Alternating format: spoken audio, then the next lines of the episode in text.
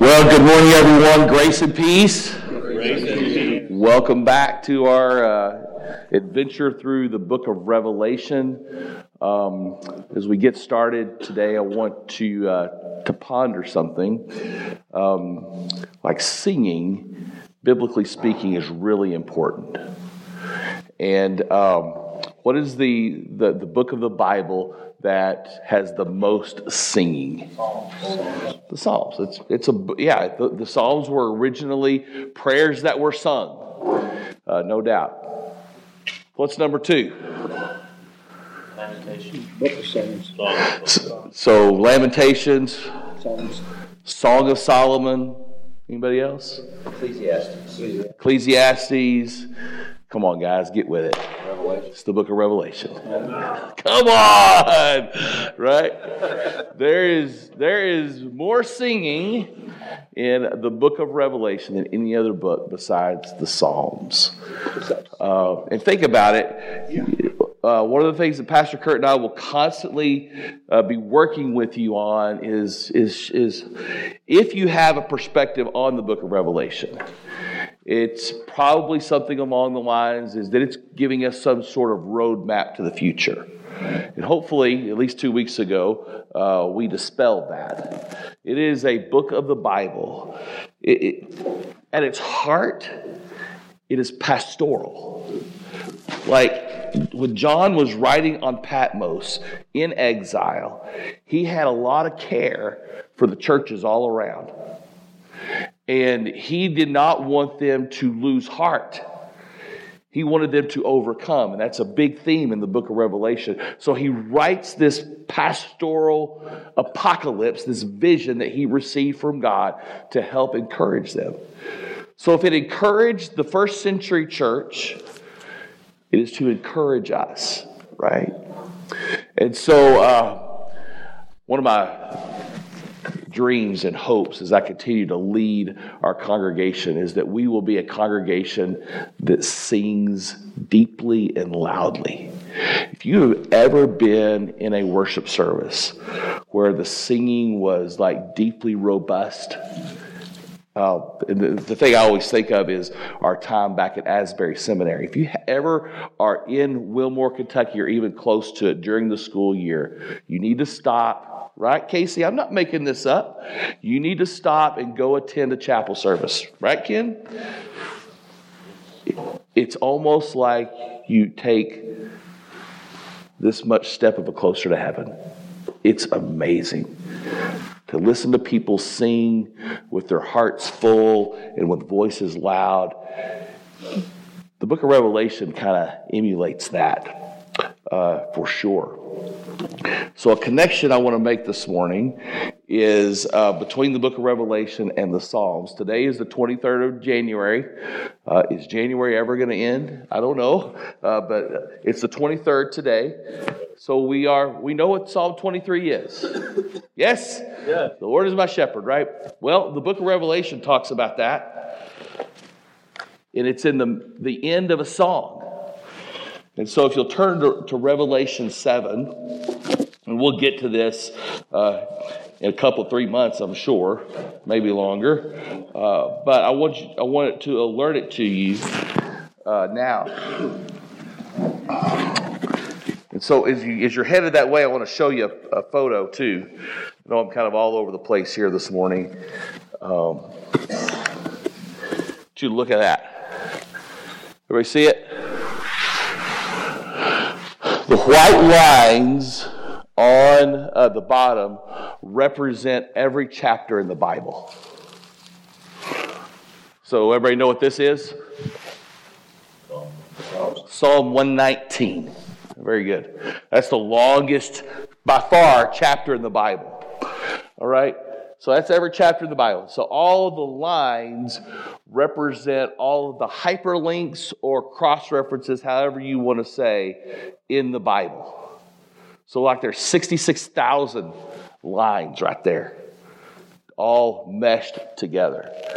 And so, when we're down here with the book of Revelation, it's looping back and picking up all of these themes. And so one of these lines is connected between Revelation, in the end of Revelation chapter 7 and Psalm 23.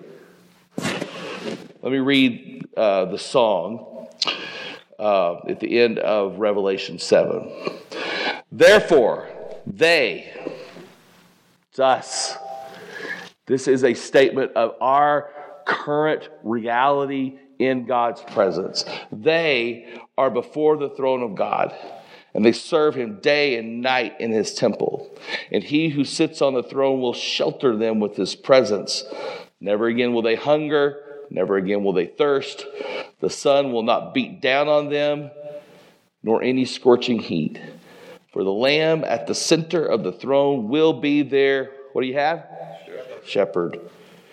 He will lead them to springs of living water, and God will wipe away every tear from their eyes. Now let's together pray Psalm 23.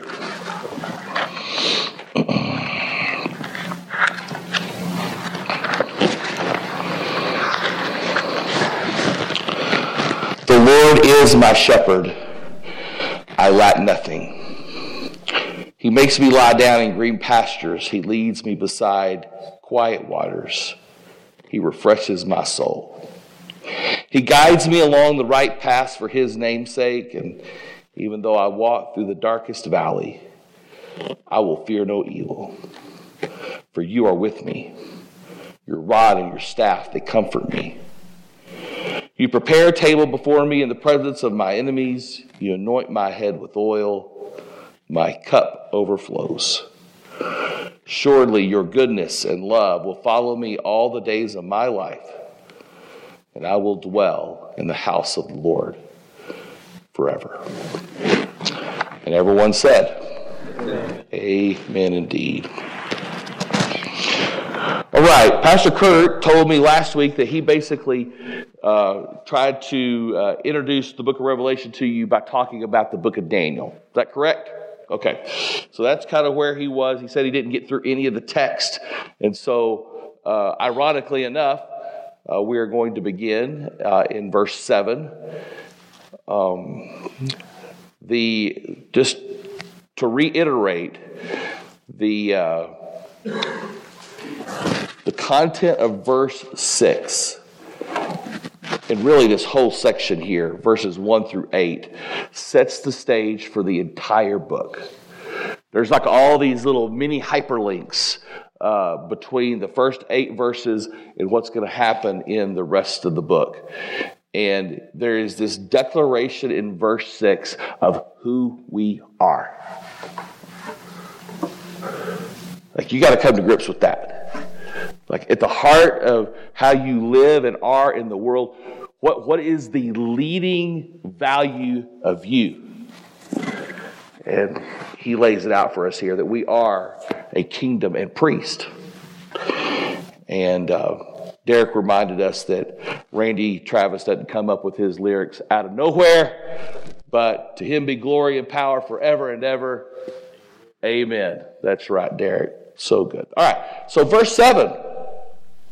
Look, one of the things that's so interesting about the book of Revelation is that you'll see this word a lot look. And uh, there's this, this uh, not conflict, but a lot of times John will hear the word look, and then he'll not see something, but he'll hear something. Or he'll be told to listen, and then he sees something different. So uh, here's an example uh, the lion and the lamb. Maybe we talked about this a couple of weeks ago.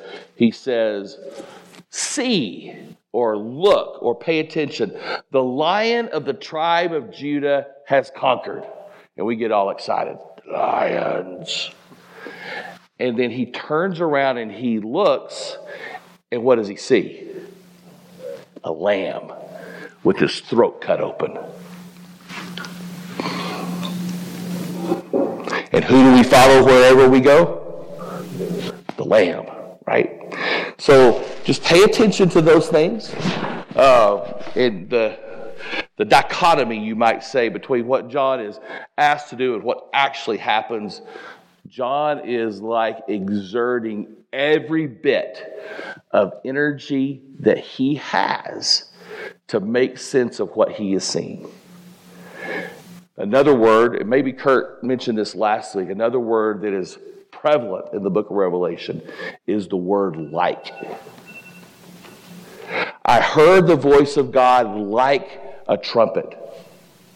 It wasn't a trumpet, but it was like a trumpet. And then in the next phrase, it was like the sound of rushing waters. Okay, John, which one is it? Does God's voice sound like a trumpet or does it sound like rushing waters? And he'd say, You got me. I'm just trying the best I can. So if John is challenged to make sense of what he's seeing, no wonder, Pat, that this is complicated. Yes. Right? All right. So here we are, verse 7. Well, maybe we're going to eventually get there. Everybody uh, see this? Um, this is uh, the outline. I would say it's my outline, but it's not. Uh, this is the outline that my Revelation teacher uh, gave us. Um, we talked, to, and so you can kind of follow along and note the parallels. Um, one of the things that we, uh, and just kind of keep your eye on that when I talk about this. Um, one of the ways that we are taught to read books and to read literature is this happens, then this happens, then this happens. It's called linear reading. In practically every book we've ever read, is like that. Occasionally, you'll see a movie that starts out with somebody in their old age reflecting on something, and then the rest of the movie goes back to their childhood or to another time in their adult life, and then unpacks this critical event that's happened, and then the movie ends back in that. Uh, age perspective, you might say. So that's not necessarily linear, uh, but it kind of works like there and there and then back here.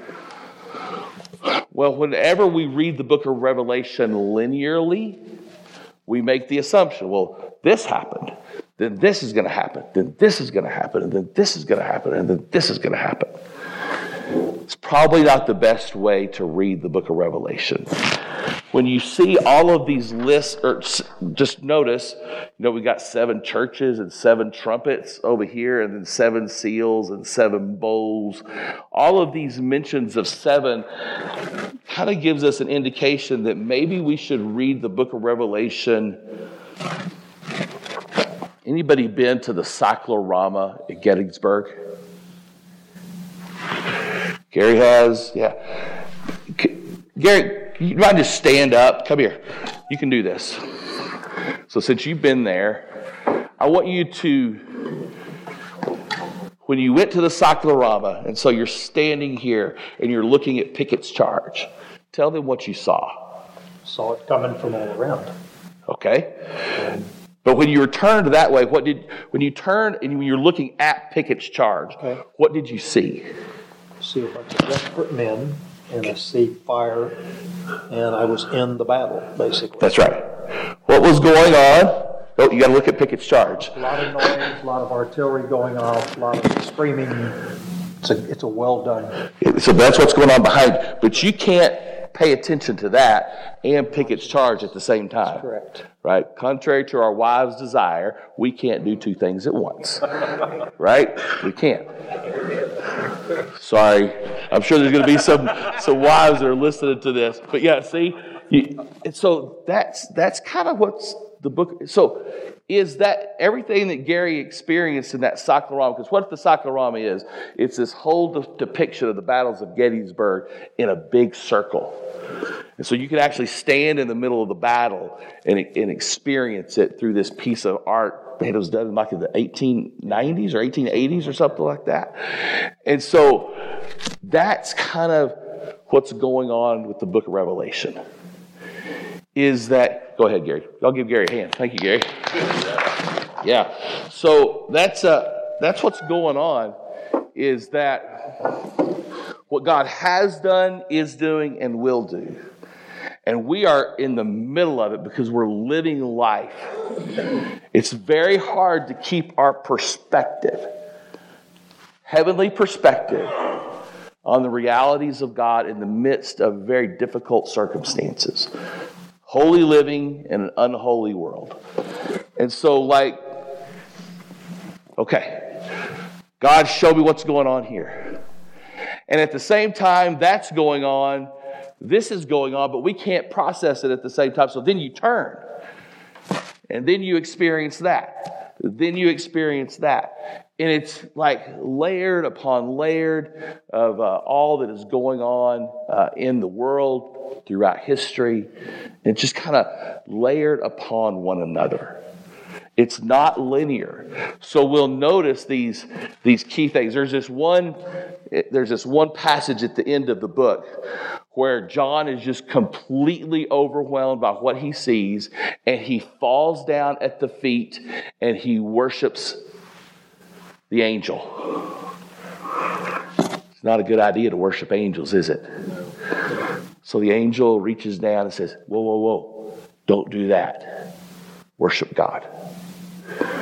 About two chapters later, same thing. The angel says, Whoa, whoa, whoa, don't do that worship God. I do not think that John, being a, a um,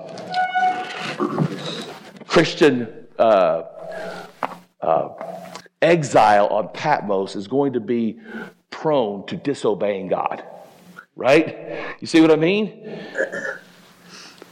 What John is writing or reiterating is the same event, just written in two different uh, levels of the story. Same event. So I know that's really complicated, but as we go through this book, you will begin to understand. So just kind of follow along as we go through this. On the back of this, Pat was harassing me for it, uh, but it's it's hard to read, and uh, but I just wanted to give you that to remind you uh, this is this is another example of an outline of Revelation that the Bible Project has has two videos on the outline of the Book of Revelation, and then this is the end of the outline, uh, the the total of it. And so I would encourage you to go watch those videos uh, this week or next, and uh, just kind of get their perspective on the outline of the Book of Revelation. Okay, now we're ready. Verse seven. Look. He is coming with the clouds, and every eye will see him, even those who pierced him. And all peoples on earth will mourn because of him. So shall it be. Amen. Well, let's unpack this. Let's start at the back, at the bottom, and move back up. Uh, one of the key characteristics of the book of Revelation is that it presents us two possibilities of living and being in the world.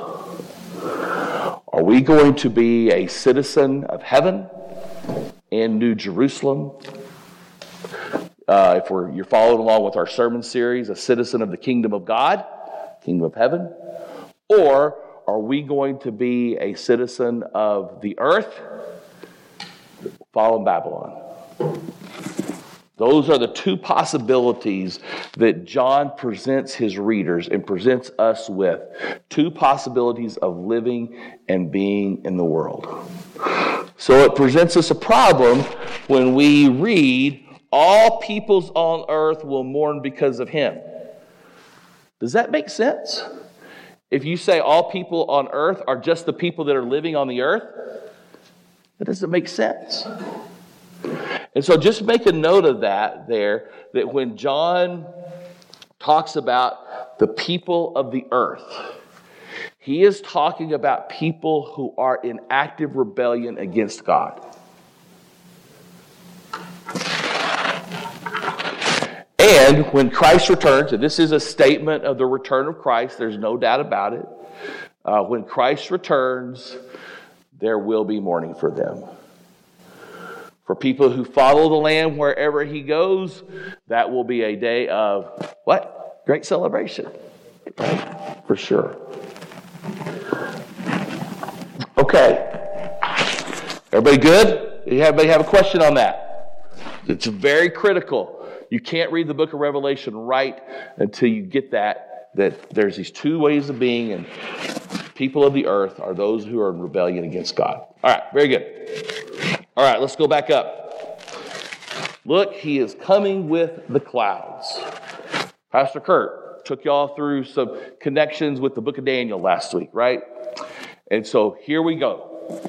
This is a direct quote from the book of Daniel. Daniel chapter 7, uh, verses at 13. Yeah, Daniel 7, 13. And this is a, uh, this whole chapter, Daniel chapter 7, is very, very important for first century Jewish people. It was, the, it was like this chapter that filled them with incredible hope. That the pounding they were taking from the monsters, the Romans, would one day be done away with. And the one who would be, do away with it was the one who was coming on the clouds. Uh, and that is a quote from Daniel chapter 7. I want to show you a video this morning from the Bible Project. And um, if y'all were here with us for the for the uh, our study on the book of Mark, you'll be able to answer this question: What is the title that Jesus uses most often of himself? What's that? No, close. Who said it? Son of Man. Yeah, Son of Man. Hardly anybody else calls him that. Uh, everybody else calls him the Messiah, Christ, right? But Jesus says, when he talks about himself, says, I am the Son of Man. All of these things, right? Upload to Daniel chapter 7. That's where it comes from. All right. So let's watch this. I think it's going to be really, really helpful to you. If you read the New Testament, you'll notice that the most common title people use to describe Jesus is the Christ. That is, the Messiah. But surprisingly, Jesus almost never used that word to describe himself. Instead, he called himself the Son of Man. The Son of Man. What does that mean? Well, the phrase comes from an important chapter in the book of Daniel in the Old Testament. Daniel was an Israelite prisoner of war who was forced to live in the empire of Babylon and work for the prideful, violent king who destroyed his home. That sounds horrible. And while he was living and working in Babylon, Daniel had this crazy prophetic dream. You ready for it? I'm ready.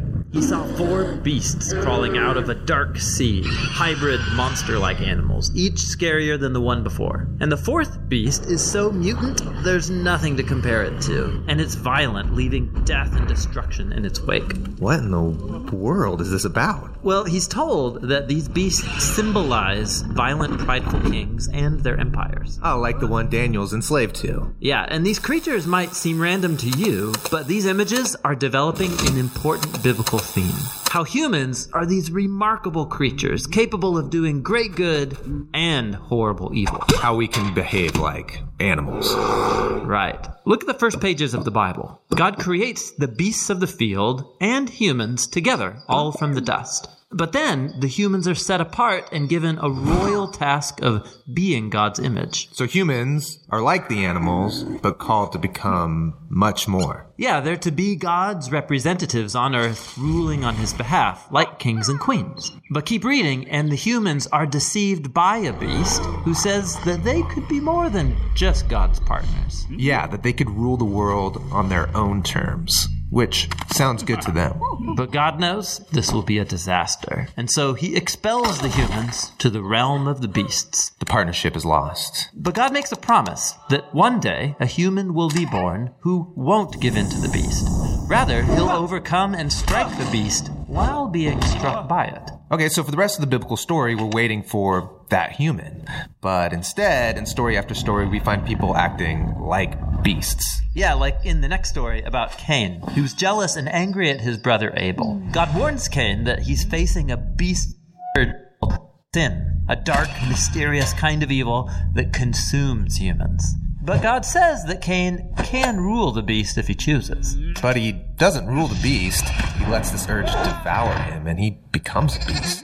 And then after this, Cain's children spread their animal like violence, and it leads to the founding of a whole civilization known for its beastly pride the city of Babylon. Okay, Babylon. So fast forward, this is where Daniel is enslaved, having this bizarro dream. Exactly. Now, watch what happens next in Daniel's dream. He sees into God's throne room where a court is set up, and God condemns the beast to destruction. That's great. And then Daniel sees that there's actually more than one divine throne. Oh, right, the throne that humanity left behind. Right. There hasn't been a human who's able to overcome the beast and rule alongside God until now. Daniel sees a figure called the Son of Man, which means a human, and he rides on a cloud up into God's presence and then sits down on the divine throne to rule the world. The partnership's renewed. Yes, and even more, all humanity worships and serves this Son of Man alongside God. Huh,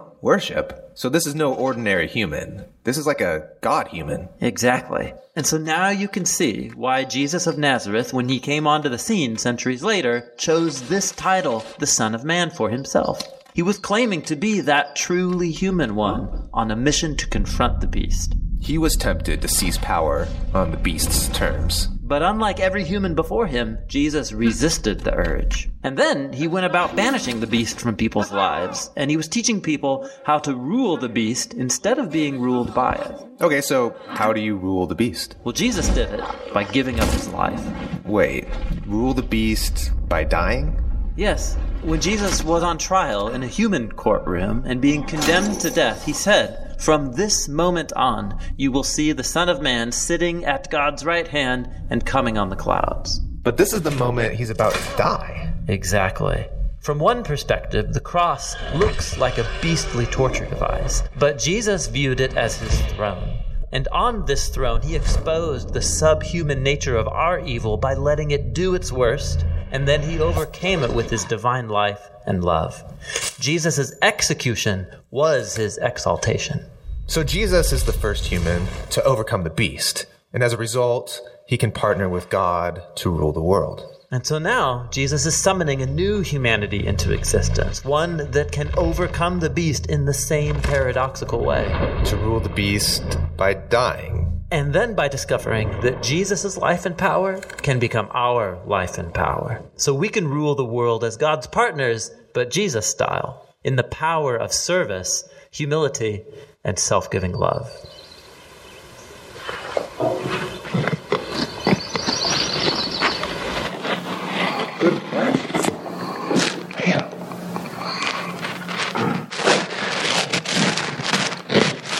So, one of the things that challenges us about reading the book of Revelation is that we don't know our Old Testament like Jesus' original hearers did. And, and so all of this all of this reality and information gets uploaded when we see this, when they would have heard this, look, he is coming with the clouds. Ah, okay. This I can get by Marvin. Okay, so this video this isn't all well and good.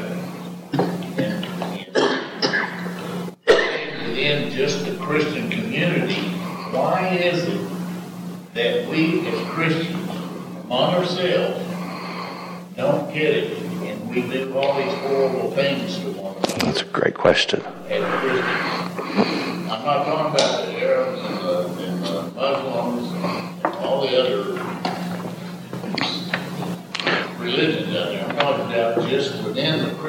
community. Yeah. How many of us have done bad things to our fellow Christians? How many of us have had bad things done to us? Why don't we get it? Yeah. Anybody want to respond to Marvin? Human nature. Human nature. Who else? Original sin. Say that again. Original sin. Original sin. Yeah. James says we're double-minded. Yeah. We're adulterous people with one foot in heaven and one foot in earth. That's right. And that's, that's our nature and that's the conflict. Yep. And so, so Marvin, it's what we hope that this church is. So much of the Christian community in America, I would say, I've heard it like it's a mile wide and a half inch deep. Do we really trust the way of God and the way of Jesus? Do we really trust that, that we are to be people who, regardless of our circumstances, that's what the book of Revelation teaches us, that regardless of our, because their circumstances, for all practical purposes, sucked. That's it. Can I say it any more clear? To be a Christian in the first century was extremely, extremely challenging. And what Jesus is trying to say to us through the book of Revelation, it, do, it doesn't matter what the circumstances are. Will you trust me and trust my way and walk the path of sacrificial love? Are we going to be servants? I mean, all the way back to Genesis chapter 2, verse 15. God puts Adam in the garden to serve. Avad, right? Are we going to be servants? Are we going to assume that there's not enough for me? That's why we do bad things to people, even to our fellow Christians, because in our minds we like, no, no, no. If I don't lash out, if I don't hurt, then there's not going to be enough for me. No, no, in the kingdom of God, there is plenty. So it's trusting that and to walking in, following Jesus regardless. And so it's like choices, Marvin. That's why Christians do bad things to other Christians because Christians choose to do it because they're not trusting in the goodness of God. Being a Christian is still a challenge today, and I would contend it's just as big a challenge today as it was the first century. Yeah. It's, it's a tough you talk to missionaries um, in other countries. My missionary friend is named Fred Vanderwerf. Uh, he was a missionary in Ukraine for seven years. This was this was a couple of decades ago. Uh, and so after he'd been over there four years, we were having a conversation, and he said, "Steve, it's easier to be a Christian in communist you know, was communist for so long, uh, Ukraine, than it is to be in the United States. Because in Ukraine, if you're going to be a Christian, it is going to cost you something. And people know it's going to cost you something. In the United States, you can say you're a Christian and it means absolutely nothing to your day to day living, right? Get up on Sunday and I go to church, I take my family to church, and see John and Bill, Henry. Yep. That's right. So, but it ain't. That's right. It's one of the main teaching points of the book of Revelation. All right. Is that a lack of being salty? Say that again? Would that be a lack of being salty? Yes. Kurt's mentioning the sermon on Sunday. Yes. To the, the picture that you're painting there is there is a lack of salt uh, in that person, family, whatever it may be a lack of radical that's, that's what that salt rec, rec, represents a radical commitment to god his covenant his way in all areas of life. All right who's next? Gary. So back to verse 7 then. Yes and every eye will see him even those who pierce yeah, that's zechariah all oh, correct yeah. All peoples on earth will mourn. So is the picture that he's painting when he's coming on the clouds that everyone, good and evil, are still on the earth, or have the good souls already been raised? Yeah. yeah, yeah. What it says here is every eye will see him. What does every eye mean? Every eye. So, so this, I really want you to set aside uh, this idea of a rapture the book of Revelation, wait for it, does not teach the rapture. If you want to show it to me, I'll be happy to, for you to point it out to me, but you're not going to find it. Sorry. You'll find it in the book of First Thessalonians. There's some sort of rapture there, but there is not a rapture in the book of Revelation. Everybody okay? So. I mean, to an extent, to be truthful, if you look at the Bible as a whole, the concept of a rapture, you know, God's just going to come pull you out of it is really not a theme in the Bible. Things got really bad, and people lived through the really bad. That's right. And they had to endure. That's right. Yeah, yeah. The whole, and, and we'll get into this as we move through, but the whole idea, the way that the rapture is normally taught in Protestant North American evangelical theology is about 150 years old. That's it. Um, and you can go, you can go look up videos on this. Uh, it's it's very new, but man, is it pervasive now. So like it's like I feel like we got to unlearn all this stuff and really focus in on what's important. So that video, just how it how it uh, unpacked for Daniel. If you read Daniel the whole of chapter seven, it is freaky. Monster after monster, beast after beast after beast. Well, that's one of the things that the book of Revelation is famous for, is the beast, right? The mark of the beast, right? Um, and it goes on and on and on. Uh, there's two beasts. There's the dragon, the beast, and the second beast, which is also known as the false prophet.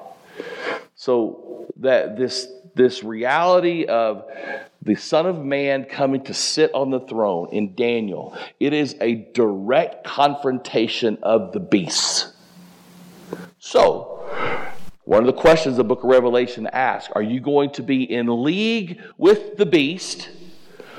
Or are you going to stay in, Marvin, a trusting, obedient, covenantal relationship with the one who is on the throne, with the Son of Man? So it's like John is trying to get our attention early. What are you looking at? What are you paying attention to? Are you paying attention to the, the, the, the, the most ugly beast that the video talked about? The one that's like, ah, so bad. That's the Roman Empire. In, in Daniel's context, that is the, the kingdom that is coming, the empire that is coming. It's the Roman Empire.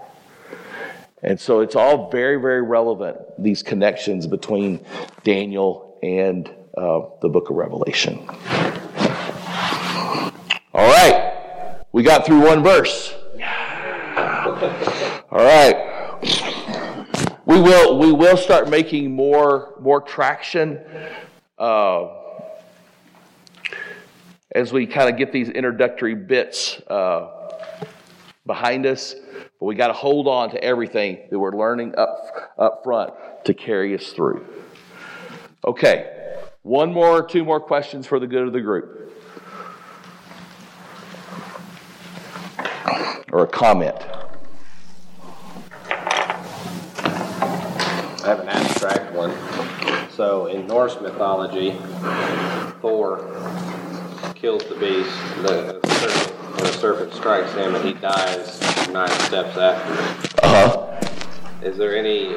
Do, do we know? Obviously, I mean, I'm assuming that they would have taken that from this and applied it to their religion.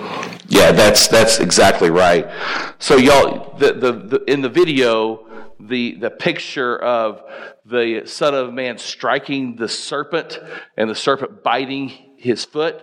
Y'all know where that's from, right? So it's G E N Genesis G E N E S I S three. Is it seventeen? Maybe. Nope. Yeah. Genesis 3:15. So this is the original beast. In the context of the, of the video, in the context of Daniel, this is the, and, and then certainly in the book of Revelation, this beast is going to be mentioned in Revelation chapter 12. So it's coming. This is uh, uh, God talking to Eve. I will put enmity between you and your and the woman, and between oh, this is talking to the snake. Between you and the woman, and between your offspring and hers, he will crush your head, and you will strike his heel.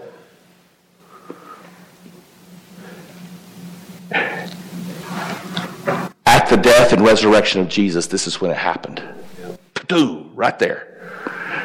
And then the implications of that have been spilling out ever since. So the temptation is, uh, Am I going to trust the crush, crushing power of the Son of Man through his death and resurrection? Or am I going to trust the false power of the beast who's been already been crushed? Gary. You use the Bible Project paper here. Is this a good source for studying Revelation? I think so. I think I think the two videos are really good. Okay. Very good. I, don't agree with everything that they say, nor would they agree with everything that I say. And if you run across somebody that's studying the book of Revelation that forces you to say, no, you got to agree with everything that I say, you need to run away from them very quickly. Because you cannot possibly grasp all that God is saying to us through the book. But we can get it in general. Let's pray. Lord, I pray that you will give us the courage today to open our eyes wide to the reality of your power and love. Lord, when we are tempted to give in to the power of the beast, Lord, I pray that we will deeply trust you to guide us, to lead us to places of victory, of conquering, not just for our sake, but for the sake of everyone that you will place in our path. So keep our eyes open, God, and may we trust you in Jesus' name. And everyone said, Amen. Amen. Love you guys very much. You'll have a great day.